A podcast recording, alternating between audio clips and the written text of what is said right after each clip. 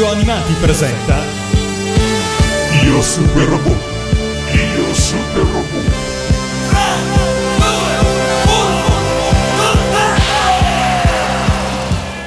Quel robot è perfetto.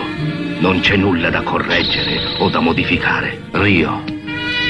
Con Mazinga Z potrai essere come un dio o come un demonio. Questo dipenderà soltanto da te. Sarai conosciuto come un essere superiore. Tutto è pronto su Radio Animati per l'ultima puntata della prima stagione della prima serie di Io Super Robot.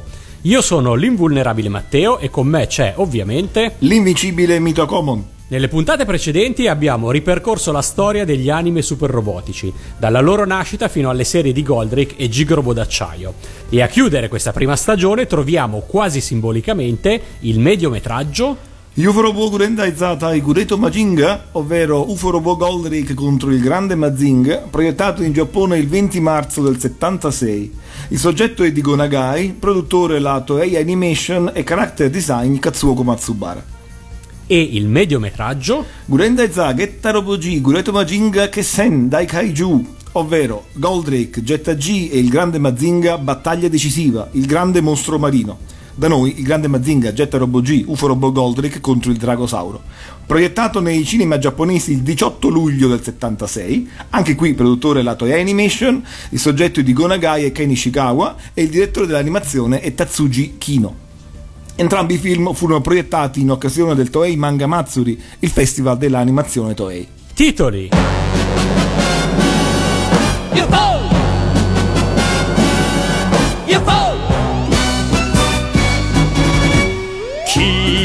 裂け怒りのダブルハーケン。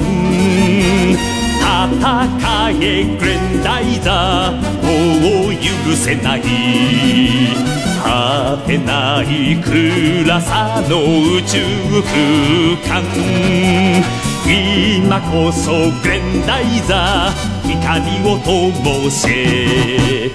地球の緑の若葉のためにただ一輪の花のために琉球フリードは命をかける。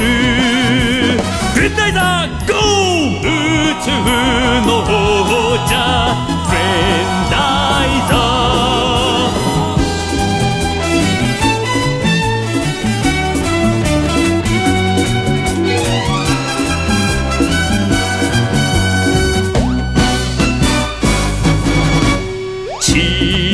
力も速さもすごい武器もすべてはグレンダイザー平和の守り冷たくあざける悪の代を。負けるなグレンダイザー宇宙の影に。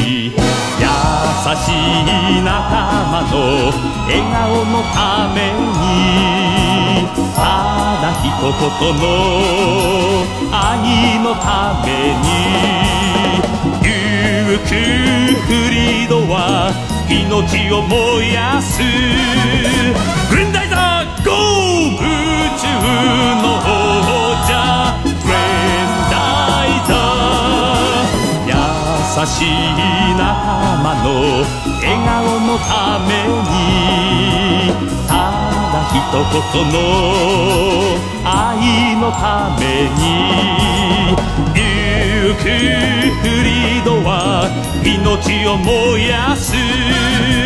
グレンダイザーゴー。宇宙の王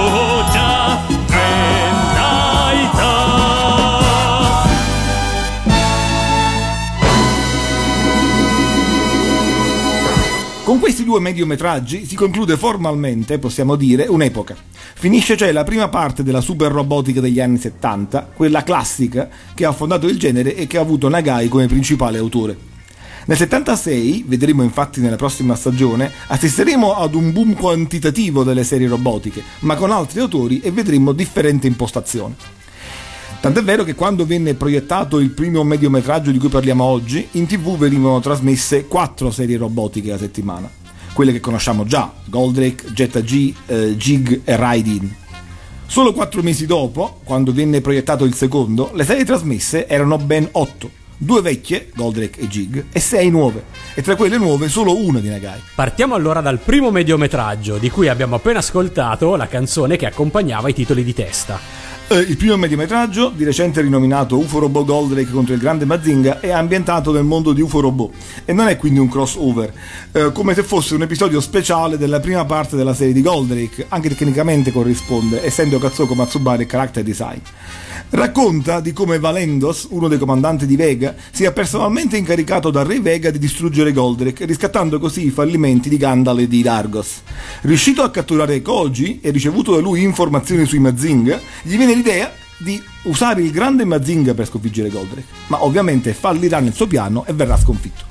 La storia riprende un episodio del manga di Nagai, dove però è narrata in maniera molto più drammatica e per certi aspetti addirittura eccessiva. La crudeltà di Valendos durante l'invasione di Fleet descritta nel manga è davvero estrema, per non parlare del modo con cui egli arma Mazinga. Eh, non essendo noi ora qui in fascia protetta, ve lo posso raccontare. Eh, lega dei bambini al corpo di Mazinga, così che il primo colpo di Actarus ne spiacceca un paio.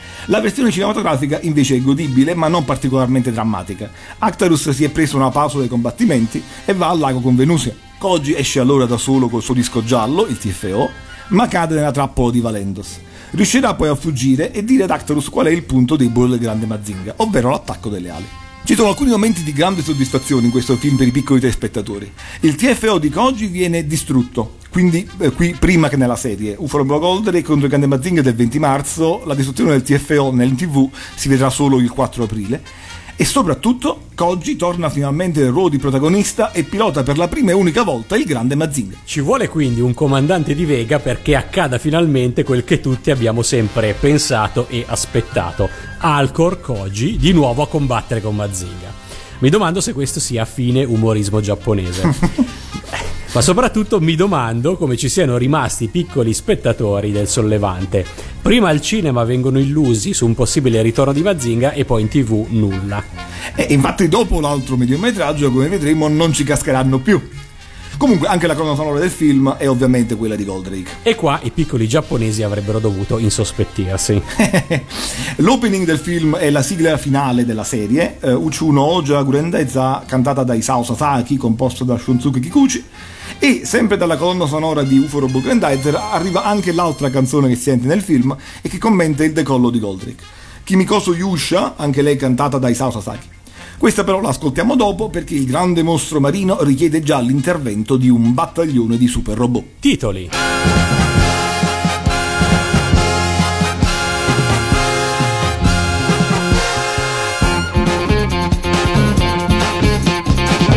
信じ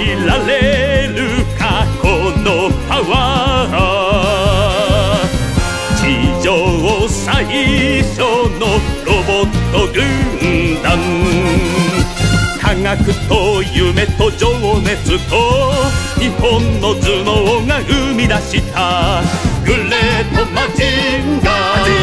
ゴーゲッタラロボジーグレンダイザー。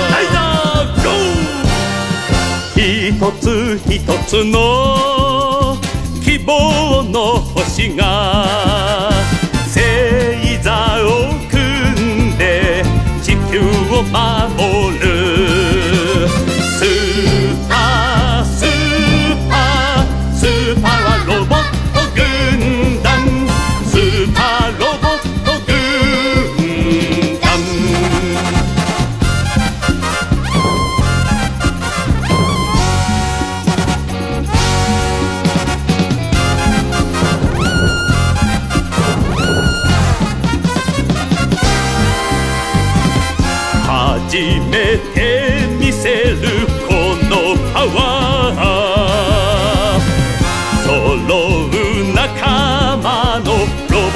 軍団。正義と愛と友情と日本のハートが生み出した。グレートマジンガーゲッタラロボじギタービームグレンダイザー。サンダー北へ磨いた。得意の技が。今こそ生きてみんなを守る。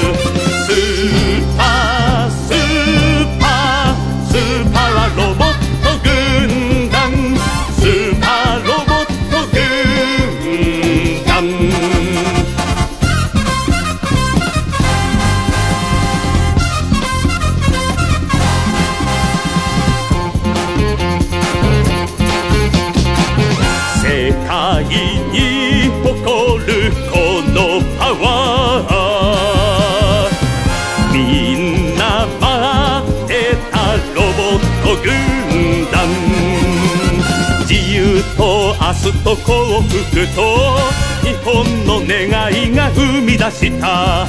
グレートマジンガー。アトミックパンチゲッタラロボジハイパーグレンダイザー。ダブルハーケ。ンみんな育った。日本のために。力の限り。平和を守る。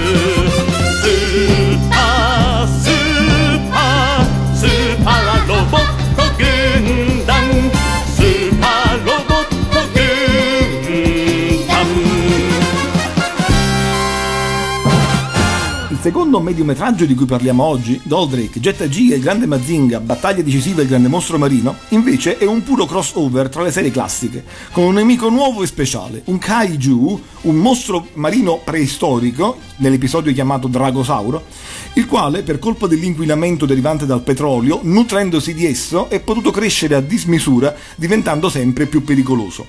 Assorbe sempre più energia e arriva a minacciare la città di Tokyo. L'unica soluzione contro questo gigantesco essere è, su richiesta del governo e dell'amministrazione di Tokyo, una armata di robot che raccolga tutti gli eroi classici della Toei andati in onda su Fuji TV, Jet Robo G, il grande Mazinga, Goldrake, nonché i loro comprimari.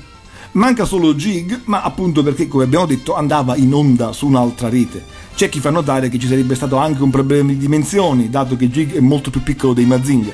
Ma se davvero ho detto questo a Nagai per giustificare l'assenza, è una bella scusa. Del resto anche le proporzioni fra Mazinga Z, il grande Mazinga e Goldrake vengono stravolte e le loro altezze livellate per l'occasione. Eh sì, sì, appunto. La colonna sonora presenta tutte quelle dei rispettivi robot e in più due nuove canzoni composte per l'occasione da Shunzuki Kikuchi e cantate da Isao Sasaki. La canzone che accompagna i titoli iniziali, quindi una vera e propria sigla iniziale si potrebbe dire, è Itzaike Robotto Gundam, accorri armata di robot, ed è molto simpatica perché, come abbiamo appena sentito, canta anche tutte le armi principali dei nostri eroi. Come dicevamo, quando venne proiettato questo mediometraggio, di tutte queste serie veniva trasmesso ancora solo Goldrake. Rispetto alla cronologia di Goldrake si narrano vicende successive alla costruzione del Goldrake 2, quindi Maria non c'è ancora nella sua trivella spaziale e nonostante in tv si fosse già visto il delfino spaziale di Venusia, qui non compare. Per le altre siamo quindi eh, di fronte a un ritorno dei vecchi eroi, cosa che è vera soprattutto per i Mazinga. Ci sono tutti, Boss con il suo robot, Jun alla guida di Venus e, udite udite, addirittura Sayaka con Diana A. E Koji, pur di non doverla incontrare, pilota il Goldrake 2. Anche perché siamo proprio nella fase di infatuazione di Koji per Venusia, che infatti nel film non appare. Ma infatti nei confronti di Venusia assistiamo davvero ad una crudeltà da parte degli sceneggiatori. Nel primo mediometraggio Actarus se ne va al lago con lei, qui invece non compare proprio.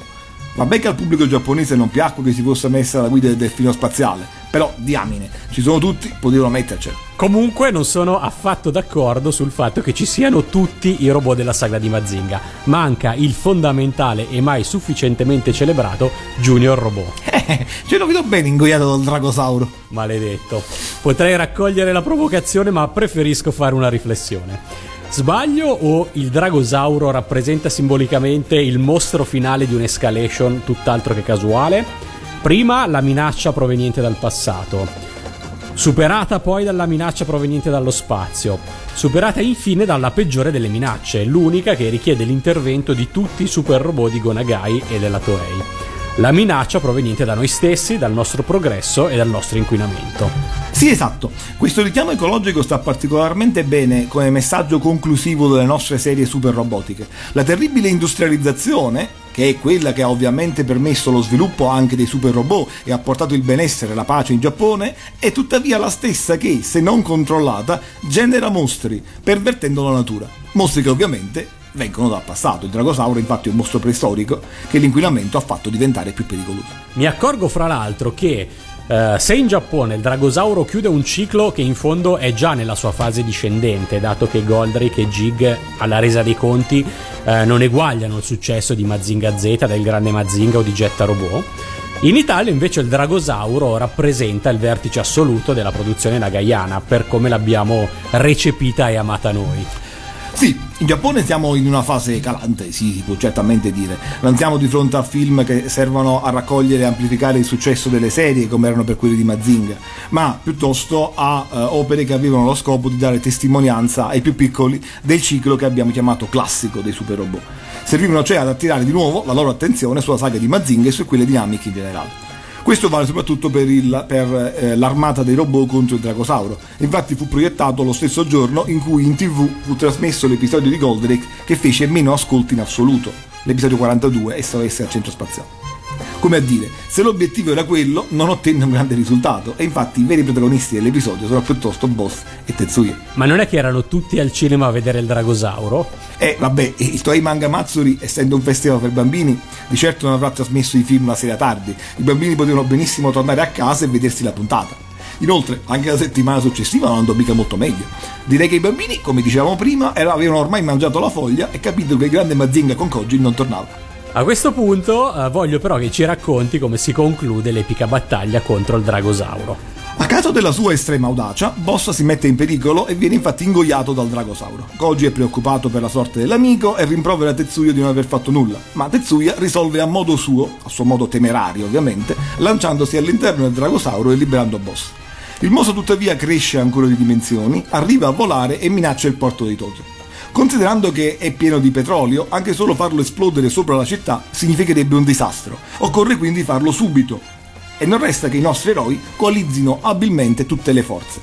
Actarus coordina gli attacchi, Koji attira il mostro lontano dal porto, Tetsuya e la squadra Jet si assumono il rischio di buttare nelle fauci del mostro dei serbatoi di gas e quindi, sempre sotto la guida di Actarus, parte l'attacco a rotazione. Tetsuya! Rio! Questo è il momento! Pronti!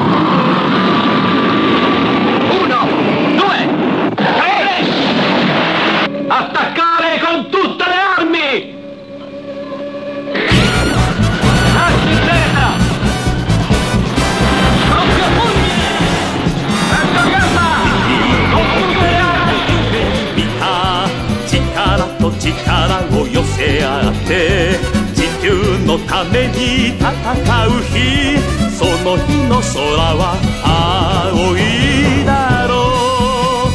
姿や名前は違っていても平和を祈る思いは一つ。たとえ傷ついてもその上に大地は明日の実りを結ぶその日の空も青いだ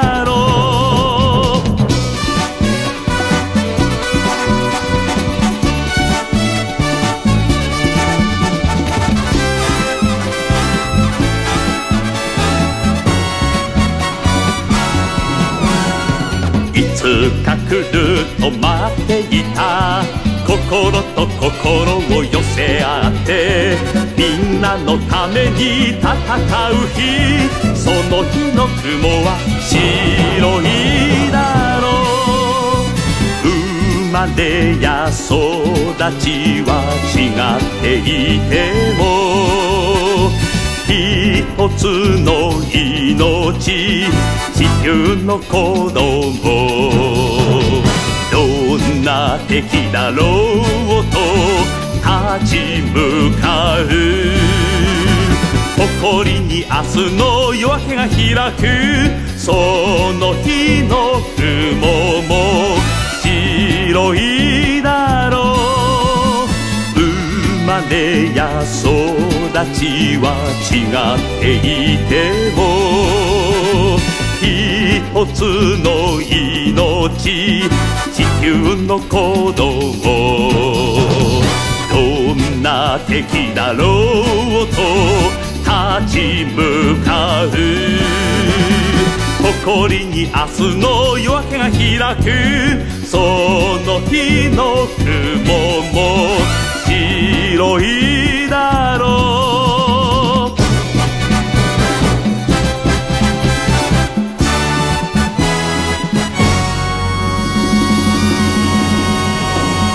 Questa era Tatakai no Huta di Isao Sasaki, che accompagna la vittoria dei nostri eroi. Canzone finale del mediometraggio che, con la salvezza della popolazione, grazie alla potenza e al lavoro di squadra di tutta l'armata di super robot, costituisce una degna conclusione di questa prima fase del nuovo genere di animazione. Tenete però presente che Goldrake continuerà ancora per un anno in tv, quindi non fu l'ultima occasione di tifare per lui in Giappone. Come dicevi, diversa fu la recezione da noi, molto più eclatante. In Italia questi mediometraggi arrivarono contestualmente all'arrivo di Goldrake e di Mazinga e dunque al culmine della popolarità ed erano una novità assoluta. Poter vedere i super robot sul grande schermo, tutti insieme. Per me, però, per un brutto scherzo del destino, sono stati vittime di un adattamento molto confuso. Adattamenti molto confusi, eh, si dovrebbe dire. Ma tu sapresti fare un po' d'ordine fra gli adattamenti italiani di questi mediometraggi nagayani? Eh, è una parola. Eh, Non sarà facile perché sono stati doppiati, proiettati, ridoppiati e poi riproiettati in epoche diverse sempre in maniera assolutamente caotica. Ad ogni modo, proviamoci. Come abbiamo finora raccontato, i mediometraggi dedicati ai super robot di Gonagai sono in tutto 6, più il film pilota di Goldrake, però quest'ultimo non fu importato all'epoca della pacifica invasione, ma solo nel 2014 e quindi possiamo prescindere. Gli altri sei furono importati subito tra il 78 e il 79 sulla scia del successo di Goldrake e del Grande Mazinga, ma furono fusi tra di loro per farne ben tre film di durata maggiore. A importarli fu la Cinestampa Internazionale, una società diversa da quella che si occuperà dei film di montaggio di Goldrake. Ora, dei sei mediometraggi, tre furono proiettati già nel 78 in un unico film intitolato Mazinga contro gli UFO robot. I tre mediometraggi, li chiamerò con i nomi italiani recenti, sono Mazinga Z contro Devilman, UFO Robot Goldrake contro il Grande Mazinga e il Grande Mazinga contro Jetta Robot, montati nell'ordine con cui li ho detti. Da notare che nel 1978 in Italia conoscevamo solo Goldrake. Sì, è proprio in riferimento a questo aspetto l'adattamento del film è assai curioso. Eh, vi dico le particolarità di questo film così che lo possiate riconoscere. Koji viene chiamato Rio sia nel primo episodio, dove pilota il Mazinga Z, chiamato genericamente Mazinga, ma quando illustrano il Jet Scrander si riferiscono al robot semplicemente come Z, sia nel secondo episodio, dove pilota il TFO e poi il grande Mazinga. Le differenze principali sono però relative a Goldrake e riguardano quindi il secondo episodio. Sia il dottor Yumi nel primo episodio, sia il dottor Proctor nel secondo vengono chiamati dottor Yumi e hanno la stessa voce. In pratica li fanno passare per la stessa persona. Goldrake viene chiamato Goldjack, Actarus viene chiamato Icarus, Vega viene chiamato Red Devon, eccetera. Insomma, si cerca di evitare ogni riferimento alla serie di Goldrake.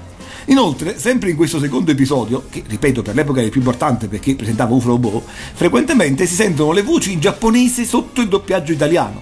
Ascoltate per esempio la partenza di Goldrake, eh, pardon, di Goldjack.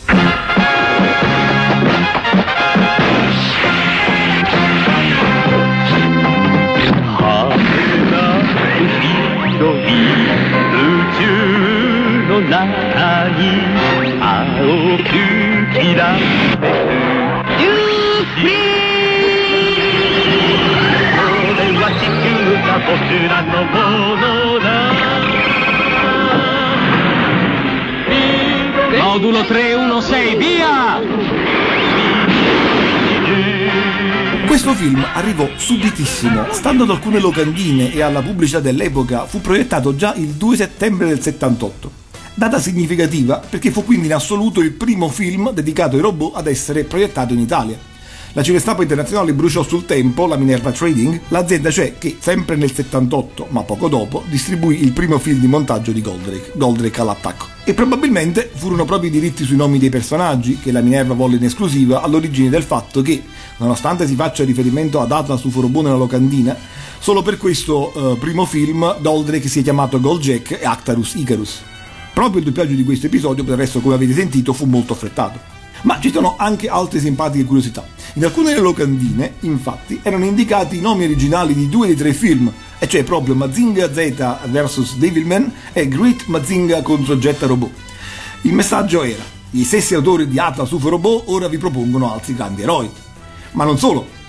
Almeno stando alla versione distribuita in Super 8 nel 79, che venne trasmessa da emittenti locali e che è l'unica che presenta i titoli iniziali, assenti invece nelle successive versioni in VHS o DVD, possiamo leggere, nei titoli iniziali del film, Abbiamo finalmente la possibilità di presentarvi i vostri beniamini con i loro nomi originali, creati da Go Nagai e Ken Ishikawa, autori della serie Atlas UFO Robot.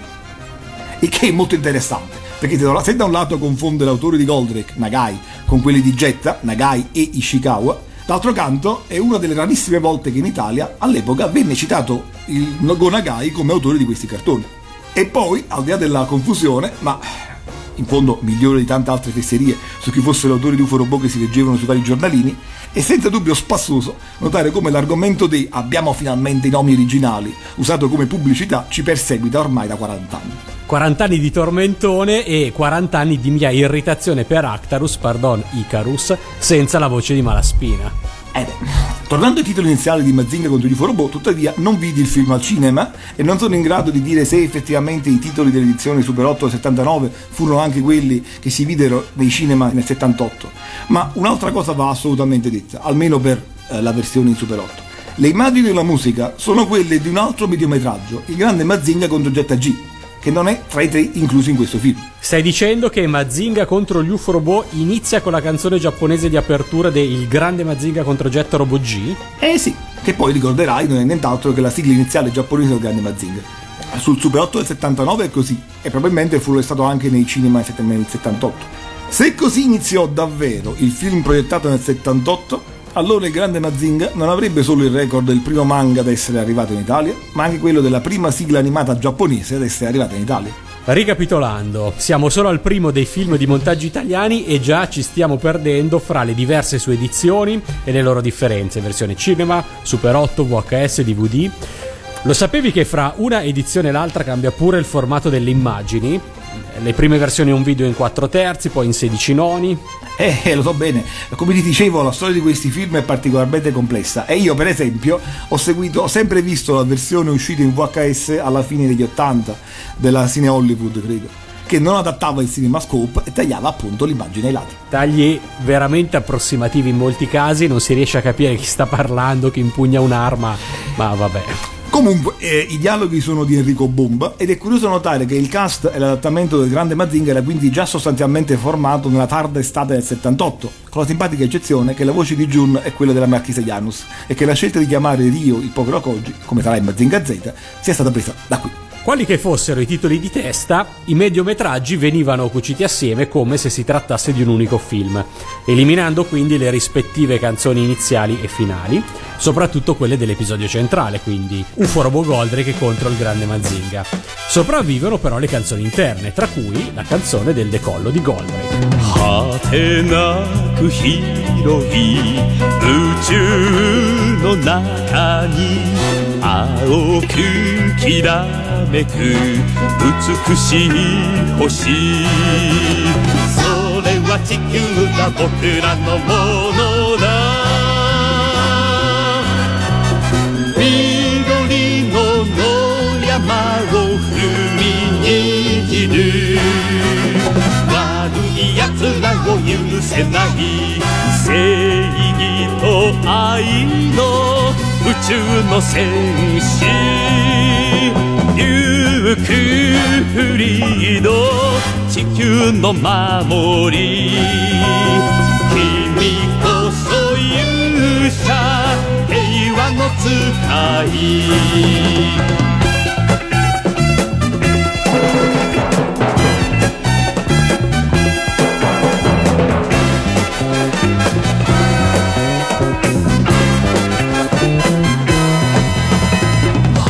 てなく暗い宇宙の中に光り輝く人間の星。それは地球が僕らのものだ。緑の草原焼き尽くす。悪い奴らをやっつけろ勇気と愛の宇宙の戦士ゆっくりの僕らの守り君こそ勇者平和の使い。Nel 1979 venne infine distribuito un secondo film intitolato Gli UFO robot contro gli invasori spaziali, che raccoglie gli altri tre mediometraggi, e cioè il grande Mazinga contro Jetta Robot G, il grande Mazinga Jetta Robot G UFO Robot Goldrake contro il Dragosauro e il Mazinga Z contro il Generale Nero. Notare come abbondano gli invasori spaziali, Dragosauro no, Generale Nero neppure. Eh, beh, a quanto ho capito comunque ce ne sono state due versioni di questo film, perché in una l'episodio del Dragosauro viene prima, mentre in un'altra viene dopo il grande Mazinga contro e Robot G. In entrambi i casi comunque sono conservati i titoli di testa del mediometraggio del Dragosauro e si sente quindi, immagino per la prima volta, una bella sigla giapponese di Sasaki nel territorio italiano. In questo film Koji viene chiamato Koi sia nel secondo episodio, dove pilota il Goldrake 2, chiamato Double Spacer, sia nel terzo episodio, dove pilota il Mazinga Z, che però viene chiamato Grande Mazinga esattamente come il Grande Mazinga negli altri episodi. E poi gli adulti a criticare le trame incomprensibili dei cartoni animati giapponesi. Beh, figurati. E gli altri invece sono chiamati normalmente. Actarus è chiamato Actarus e così via. Perché la differenza di adattamento? Primo mistero. I dialoghi e l'adattamento furono curati anche in questo caso infatti da Enrico Bomba, il doppiaggio della Cinetale Edizioni con la cooperazione della CD Cooperative Doppiatori, ovvero sempre coloro che si occuparono dell'adattamento e del doppiaggio del Grande Mazinga. Vero è che anche in questo caso le voci e l'adattamento coincidono con quello del Grande Mazinga, con la stessa simpatica eccezione della voce di Jun. Tra l'altro, anche in questo secondo episodio del film, che è quello dell'armata di robot contro il Dragosauro, si sente a tratti il doppiaggio giapponese. 人の命は尽きるとも 不滅の力マジンガー Z 争い絶えないこの世の中に幸せ求めて悪を打つ。人の頭脳加えた時にマジンガー Z マジンガー Z お前こそ未来もたらすこの世の果てが来ようとも不滅の体マジンガー Z 黒い切り巻くこの世の中に平和を求めて悪を打つ人の心加えた時にマジンガー Z マジンガー Z こそ勇気もたらす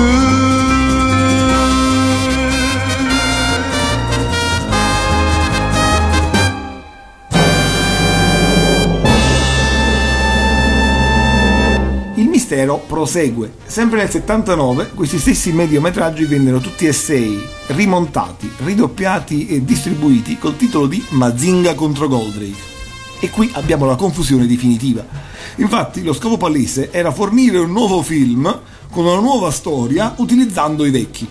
E per fare questo riciclarono le scene e situazioni tratte dai film già proiettati, fornendoli di un nuovo doppiaggio e inventandosi un'altra trama, tipo la morte di Devilman o altre cose del genere. I nomi sono sostanzialmente giusti, anche se Koji talvolta ha un nome, talvolta un altro, e quindi sostanzialmente Alcor e Rio convivono. La storia è proprio un casino. Molto più che sostanzialmente, Alcor e Rio coesistono proprio nella stessa storia come personaggi distinti in una stessa trama. Questa cosa è un capolavoro. Ovviamente non si incontrano mai. E gli stessi adulti di prima potevano lamentarsi non solo della trama incomprensibile, ma anche delle caratterizzazioni tutte uguali. Bah, quello che potevano capire gli adulti. È più divertente il messaggio per i piccoli. Io non lo vidi al cinema e ne esistono di sicuro molte versioni, ma di certo va riferito quanto alcune persone giurano di ricordare della versione effettivamente proiettata nel 79. E cioè che alla fine, negli ultimi tre minuti, grazie al montaggio di ispezioni provenienti dalla battaglia tra Goldrake e Mazinga e l'uso del fermo immagine, si rende credibile quello che raccontano voci fuori campo, e cioè che Goldrake diventa malvagio, viene sconfitto dal grande Mazinga e morirà per la sua spada.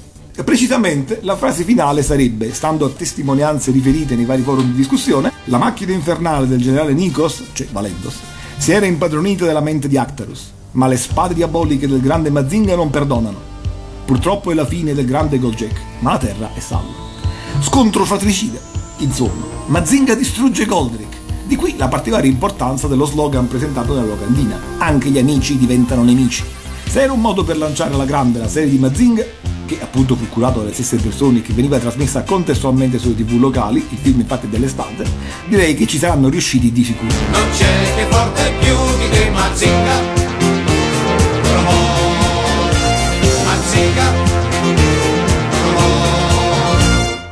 Hai il vulnerabile di questo? Sai benissimo che io ero nell'altro cinema a vedere Gigi il robot d'acciaio contro i mostri di roccia. Ah già! Comunque, questo simpatico stravolgimento è di certo assente in tutte le altre versioni del film.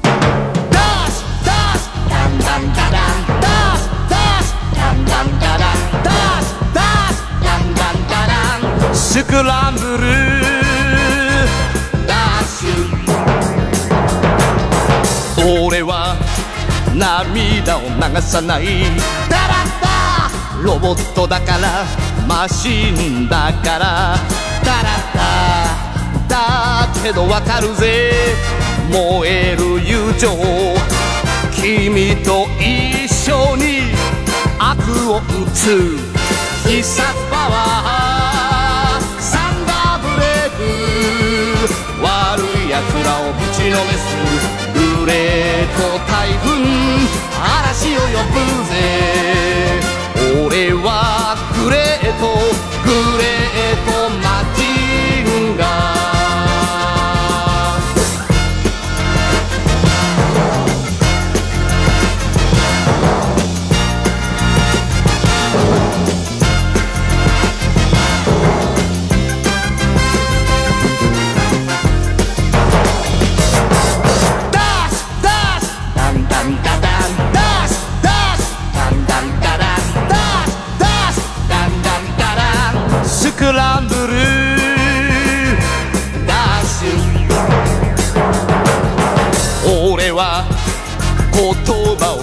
らないダラッダロボットだからマシンだからダラッダだけどわかるぜ正義の心平和を守り悪を打つ必殺パワーアトミックパンチ群がる敵をぶっ飛ばすめくるミサイル炎呼ぶぜ俺はグレートグレートマジンガー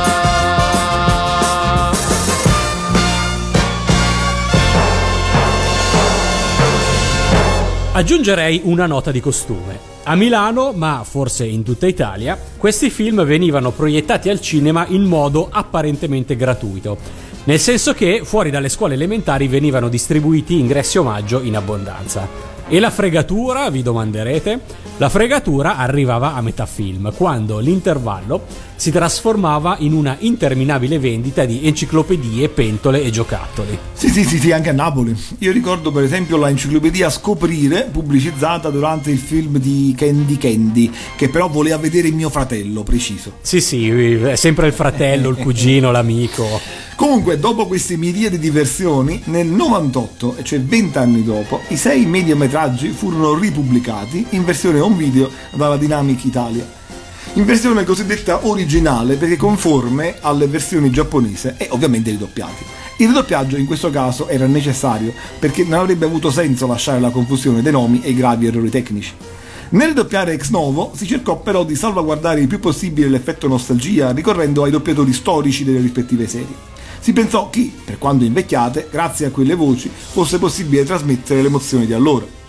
In realtà si è cercato vent'anni dopo di ricreare una cosa che non fu fatta al momento giusto, che era impossibile non lo si volle vedere. Io stesso ero felicissimo dell'idea, ma purtroppo ne rimasi deluso perché si sente che le voci erano vecchie. Esistono comunque due versioni di questo nuovo doppiaggio, una con i nomi tradizionali italiani ed un'altra con i nomi tratti dalla versione giapponese. La cosa ha un impatto anche sulle voci, perché in una Alcor è doppiato da Giorgio Locuratolo, che doppiava Alcor in UFO Robot, mentre nell'altra Koji, cioè lo stesso personaggio, è doppiato da Claudio Sorrentino, che doppiava Rio in Mazinga Z. Nel 2014, infine, la Yamato Video restaura i sei mediometraggi basandosi sul doppiaggio dinamiche del 98, ma con qualche rivisitazione e migliorando in quanto a filologia.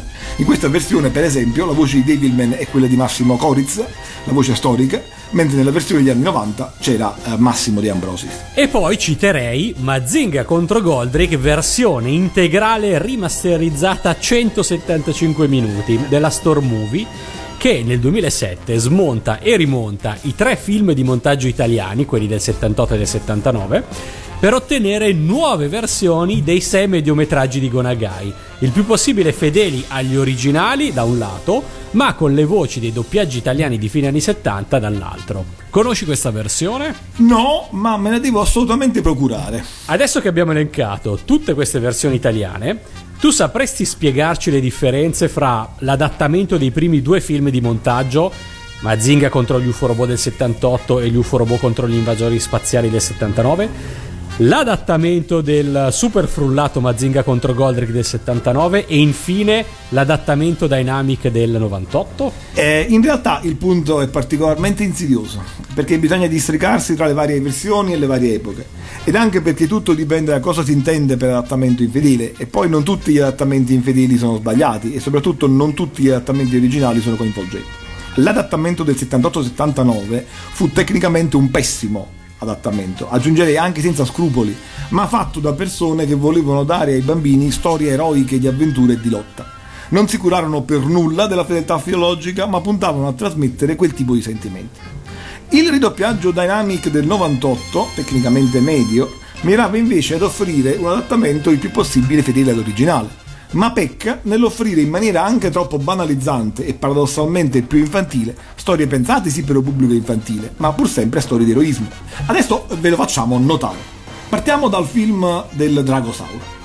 Sentite cosa dice il doppiaggio del 79, ovvero nel film Gli UFO robot contro gli invasori spaziali, nel momento in cui il plotone di robot pianifica la strategia di attacco al Dragosauro. Allora, pronti per l'attacco! Coi ed io attaccheremo il mostro lateralmente per fare da esca. Io starò con un secondo serbatoio, così nel caso che non riesca Tetsuya entrerò ed esploderemo insieme. Cosa? Benkei, non fare sciocchezze! Non sappiamo se il gas lo ucciderà. All'attacco! Le voci non corrispondono ai personaggi, parlano sfasato, dicono tutt'altro, ma Actarus ha il suo ruolo di guida autorevole e soprattutto Benkei, della squadra Jet, dichiara la sua disponibilità a sacrificarsi, esattamente come aveva fatto il suo predecessore Musashi nel primo episodio. In una parola, eroico. Sentite invece cosa dice il doppiaggio del 98. Andiamo! Ma è una creatura gigantesca. Non sarà affatto facile capire dove colpirlo. Quante storie, Actarus, anche se si tratta di un mostro marino dove credi che abbia lo stomaco? Sul dorso? Oh, hai ragione. Mi hai tolto le parole di bocca, Benkei. Bene, riorganizziamoci per l'attacco. Goldrake, salto! Rientro! Cioè, avrete notato, è piuttosto infantile, con una battuta sull'apparato digerente del mostro e con Benkei che si burla di Actarus per non averci pensato. Ma dice veramente così anche l'originale giapponese? E qui sta il punto, non proprio. In pratica lo scambio di battute è questo. Dopo che Actarus dice è difficile trovare lo stomaco nel mostro, Benkei gli replica Non sono d'accordo Daisuke, nei pesci e nelle creature del genere lo stomaco non è sul dorso. Actarus dice giusto e Rio osserva Benkei oggi sei particolarmente perspicace. Insomma, non è proprio una battuta, ma un'osservazione sagace di Benkei.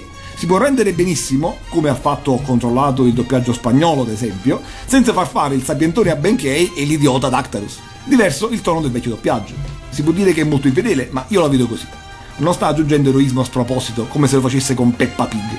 E infatti, già che conosciamo i personaggi, quando notiamo che si comportano come si comportano nelle serie, diciamo eroico. Ascoltiamo invece il doppiaggio del 98, per di più con voci più fiacche, e diciamo, hmm, battuto un po' fuori tono. Stesse considerazioni abbiamo in Mazinga contro gli UFO robot. Valendos ha catturato Alcor. Ma che vuole da lui? Il vecchio film lo spiega in maniera dettagliata. Non puoi rifiutarti, Rio. Ora sai il mio potere e risponderai. Tu hai partecipato alla costruzione del grande Mazinga. Voglio conoscere tutti i piani. Grande Mazinga, modulo 69527.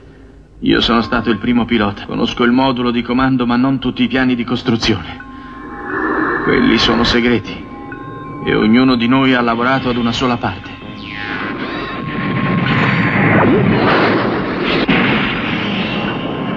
Dove si trova in questo momento? Non voglio risponderti.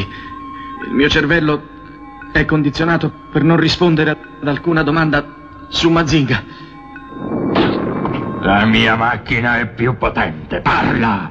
Voglio conoscere il modulo di agganciamento. Il modulo per agganciarsi è 69527 e deve corrispondere la voce programmata o l'agganciamento non avviene. La stessa cosa è per gli ordini di combattimento. Potete notare che Alcor, cioè Koji, fornisce dati tecnici e soprattutto dà informazioni sui comandi vocali per pilotare il robot.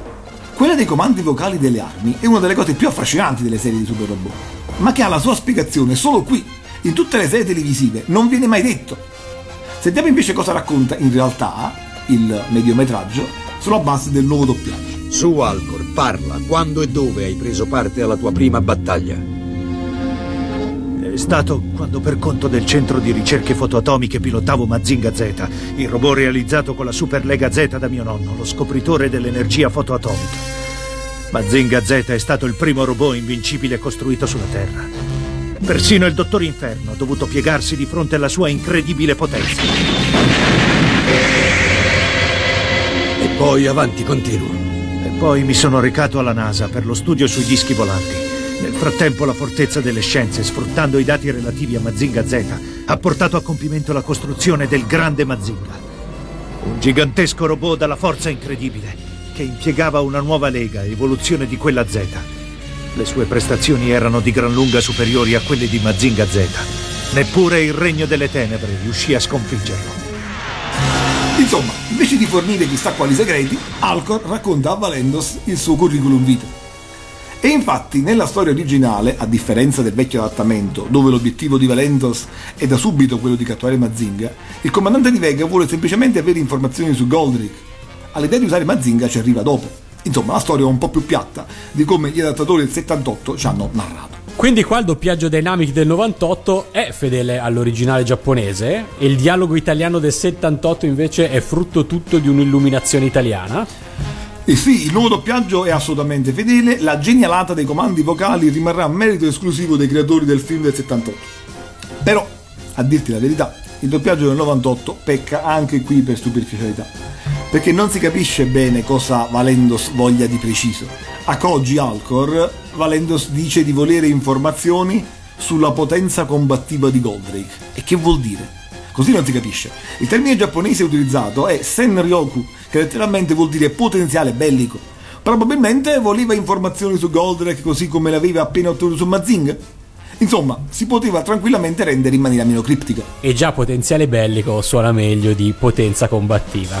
Comunque, a questo punto devo assolutamente sapere una cosa. Il doppiaggio uh, Dynamic del 98 di UFO Robo Goldrake contro il grande Mazinga osa mettere in dubbio la virilità di Alcor, ovvero Koji. Sono insinuazioni tutte italiane o il doppiaggio fedele riporta fedelmente insinuazioni dello stesso Gonagai? Ho capito a che ti stai riferendo. Sì, è vero, la versione del 98 dice in effetti così perché eh, prima Alcor ha una crisi di gelosia quando scopre che Actarus è al lago con Venusia. Actarus! Actarus! Dove sei? Ciao Alcor, come mai così agitato? Sai dove posso trovare Actarus? Eh sì, certo, è andato al torrente con mia sorella. Sono cotti l'uno dell'altro come due colombi, perciò sarebbe meglio lasciarli in pace, non credi? Dannazione, pensa all'amore in un momento tanto grave. Alcor, non risolverei nulla in questo modo. È brutto avere il cuore spezzato. E poi alla fine, sconfitto il mostro. Alcor. Scusami, Actarus, è stata tutta colpa mia. Non sarei dovuto uscire in missione senza aspettarti. No, sono io che mi sarei dovuto accorgere prima dell'attacco. Domani andremo al torrente insieme. D'accordo. Sì, esattamente, mi riferivo proprio a queste battute. Sembra una vas di Alcor ad Actarus, che suscita sempre l'ilarità generale. Beh, la versione del 78 invece diceva: Icarus, dove sei? Inutile che corri, non c'è. Ma dove è andato? È importante. È andato a fare una passeggiata con la fidanzata. Ora saranno su un bel prato a raccogliere margherite e a fare progetti per l'avvenire. Accidenti, devo trovarlo, o sarà la fine per tutti noi. Ehi, aspetta, non è uscito con il suo disco volante, ma solo con il suo cavallo Furia. Sono riuscito a riprendere il controllo di Mazinga. Bravo, Rio. Ma un'altra volta non uscire da solo contro gli UFO robot, o saranno guai. Lo so. E tu un'altra volta quando vai al laghetto non toglierti il bracciale spia, o saranno guai. Decisamente più dignitoso. Ma cosa dice l'originale giapponese? Non posso credere che Koji inviti Actarus al torrente. Ecco, dunque, ho controllato. Dice... Koji-kun, Daisuke-san, 俺が先走ったためにとんだ迷惑をかけちゃって。いやー、俺がもっと早く気がつけばよかったんだ。明日もいい天気だぜ。うん。 Cioè, domani sarà una splendida giornata. Letteralmente, domani sarà di certo bel tempo. Avevi ragione! Lo dicevo io che un doppiaggio più libero, ma fatto più solennemente e con intenti eroici, può essere meglio di un doppiaggio più vicino all'originale, ma che si presta ad equivoci. Per divertimento, invece, sentite cosa viene detto nella versione confusa del 79 del film Mazinga contro Goldrake. Fate caso in particolare all'ultima frase di Actor. Successo? Avevano un modulo per i miei comandi, ma sono riuscito a creare un campo magnetico. Bravo Alcor! Ma non attaccarli più con un disco, è troppo pericoloso! Ma oggi il grande Mazinga sarà pronto a battersi, ma sulla Terra non ci sarà mai pace. Solo la forza può imporre la pace. Ah, ma allora era guerra aperta con Corvisieri. Insomma, cosa consigliare a chi da bambino non ha mai visto questi mediometraggi e non se li ricorda quindi con particolare affetto? Ma onestamente non lo so. In realtà solo due dei sei mediometraggi dei super robot sono veramente godibili a livello di trama e sono i due film con Mazinga Z come protagonista. Quelli con il grande Mazinga Jetta, come dicemmo a suo tempo, sono sostanzialmente una serie di combattimenti che non trasmettono chissà quale emozione. I due ambientati nel mondo di Goldrake sono invece godibili perché si vedono tutti i super robot insieme. Ora, pur con le inesattezze, come dissi nella puntata apposita, il vecchio doppiaggio rende molto bene i primi due. Invece l'adattamento del 78 dell'episodio in cui Mazinga lotta contro Goldrake, di cui abbiamo parlato in questa puntata, è veramente disastroso. D'altro canto trasmette però più pathos e non ha le debolezze del nuovo doppiaggio che abbiamo ascoltato. Idem per il Dragosauro. La versione del 79 è decisamente più coinvolgente, Boss e Tetsuya in particolar modo. Ma anche lì ci sono numerosi errori ed è tecnicamente pessimo. La morale della favola è che, purtroppo, la distanza temporale e la oggettiva qualità di quei film rende impossibile recuperare quello che non fu fatto bene allora. Ci serva di lezione per la vita. E con questa lezione per la vita si chiude la prima stagione della prima serie di Io Super Robot. Giunge quindi il momento dei ringraziamenti. Partiamo da Pellegrino che ci ha prestato la sua voce per la sigla del programma, Mac of Bionite per averci prestato alcune sue musiche e poi ringraziamo tutti quelli che ci hanno apprezzato, incoraggiato, consigliato, seguito e condiviso. E poi, come fatto in ogni puntata, ma con questa volta a maggior ragione, dobbiamo nominare il nostro valoroso e leggendario Andrea Freccia, terza anima della trasmissione e curatore di tutta la post-produzione audio, compresa la correzione di alcuni errori in extremis. L'appuntamento quindi è con la seconda stagione della prima serie di Io Super Robot sempre su Radio Animati. 3, 2, 1, contatto!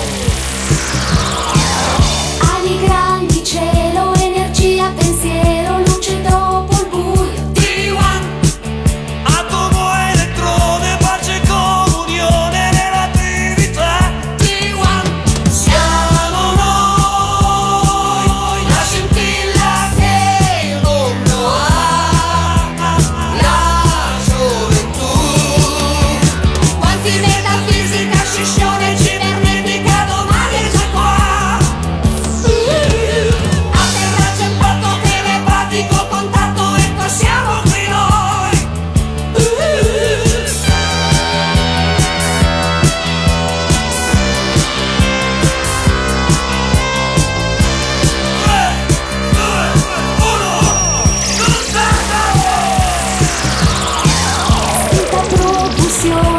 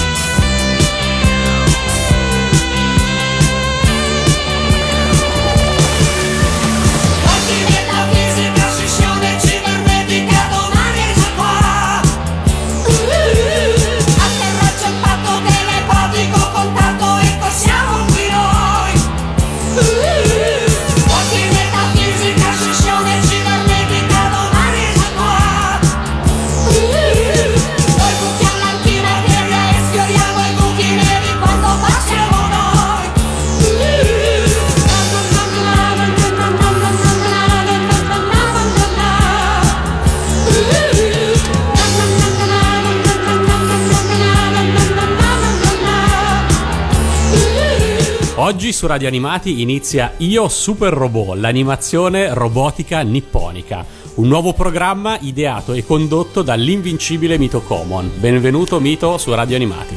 Eh, grazie, salve, salve a tutti. Salve. Come va, invulnerabile? Tutto bene? Se questo è un po' troppo colloquiale, no, non possiamo iniziare così. cioè. Ok, no, va bene, hai ragione, hai ragione. Tratteremo di tutte le serie, eh, cart- tutti i cartoni animatici. ro- eh. La procedura di controllo infatti è molto complessa perché c'è bisogno, anzi c'è bisogno, è essa, ah, ah, cioè, scusa Freccia ma mi sono inciampato nel mio cavo e quindi questa parte non la devi mettere a meno che tu non vuoi far ridere tutti quanti della mia imbrataggine. Negli anni 80 evidentemente avere una moto doveva essere una cosa molto figa. E infatti 70. Hai sbagliato. Arg. Davanti al Pilder si aiuta Sayaka che piangendo gli poggia il regalo di Sayuta, Sayaka, no, saluta. Ho un robot in grado di volare e lanciare il possente raggio Getta, Getta 1, cambio per Getta 1. Un robot in grado di viaggiare sottoterra, no che viaggiare, un robot in grado di andare sottoterra, cambio per Getta 2. Ma e per- uno...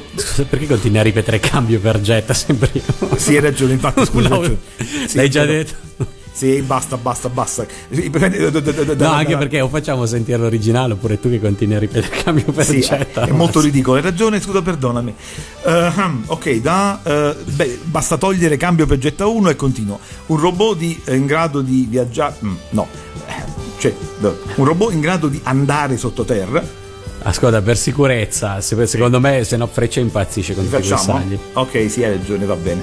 Perdono Freccia, perdono Freccia, perdono Freccia. Andiamo. Ho un robot in grado di viaggiare... mm, in grado di andare sottoterra, cambio per Getta 2.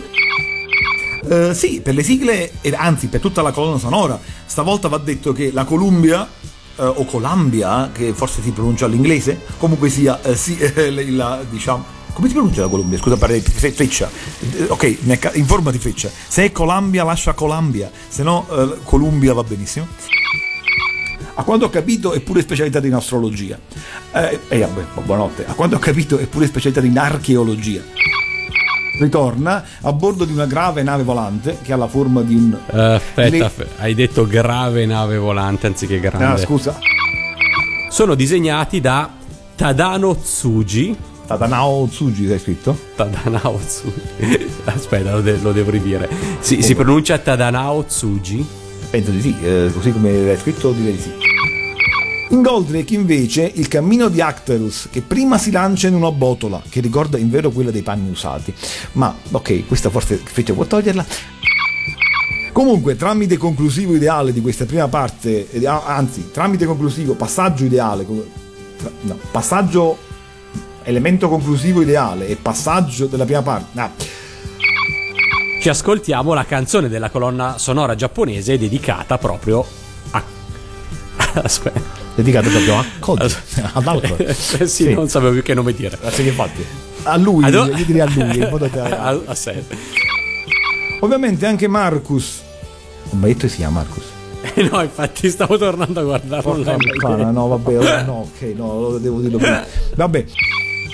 E riuscendo alla fine, ci torneremo, a mostrargli l'importanza. no, mm, e riuscendo alla fine, abbiamo già visto, a mostrargli l'importanza della sua amicizia. Dice perché abbiamo spostato sta parte, giustamente. esatto, esatto. Infatti ci torneremo quando. La qualità della sigla, che presenta un testo arabo sulla base giapponese e di cui non conosciamo l'autore, è molto bassa. Ma è sempre divertente sentirla. Scusa, qualità audio qualità Eh, sì, infatti, la artistica? qualità, sì, devo ripetere, sì, la qualità- hai no, ragione, perché scusa. se no evitiamo Sì, no, hai ragione, sì. incidenti diplomatici gratuiti. è che racconta della guarigione di Actarus alla figlia di Vegatron, quindi è anche molto importante. Fu uccisa infatti da bambina da un attacco nemico e fu, riportata. uccisa. Ripeto. Flora, per i suoi fallimenti, non solo è punita dall'imperatore, ma arriva a sognare di essere torturata dall'imperatore. Aveva capito. Aspetta, sì, cioè Freccia ci ucciderà, ma questa cosa che lei arriva a sognare di essere torturata dall'imperatore, cioè in una specie di incubo? Sì, sì. Perché detto così si può, diciamo, si presta a Ah. travisamenti. Ah, sì. Perché sembra che lei lo desideri, no? Ah, scusa, allora ripeto, ragione, sì, vero, vero, vero. E sono i piccoli romani ad ascoltare per primi alle 4 del pomeriggio del 12 marzo 1979 sulla quinta rete la mitica sigla italiana. Scusa. Ri- no. Niente, volevo. Cioè, mi sono immaginato una battuta e Ah, non l'ho detta, però mi ha fatto ridere. Volevo dire la mitica sigla di Piero Pelù. Come, come l'ho pensato, mi sono messo a ridere. Freccia, perdonaci. Può significare grande aiuto e in questo caso anche grande armatura, grande corazza. E quindi difesa. E tocca a me. Scusa, sono distratto. Vai. Considerando che è pieno di petrolio, anche solo farlo esplodere sopra la città avrebbe comportato un dis- avrebbe signi- sarebbe mm, sarebbe significa- eh, eh, eh, eh, eh, significava un disastro? Sarebbe stato un disastro? Poter vedere i super robot dal vivo sul grande schermo dal vivo. Va bene, e tutto questo Freccia lo userà contro di noi. Grazie, Freccia. Prego.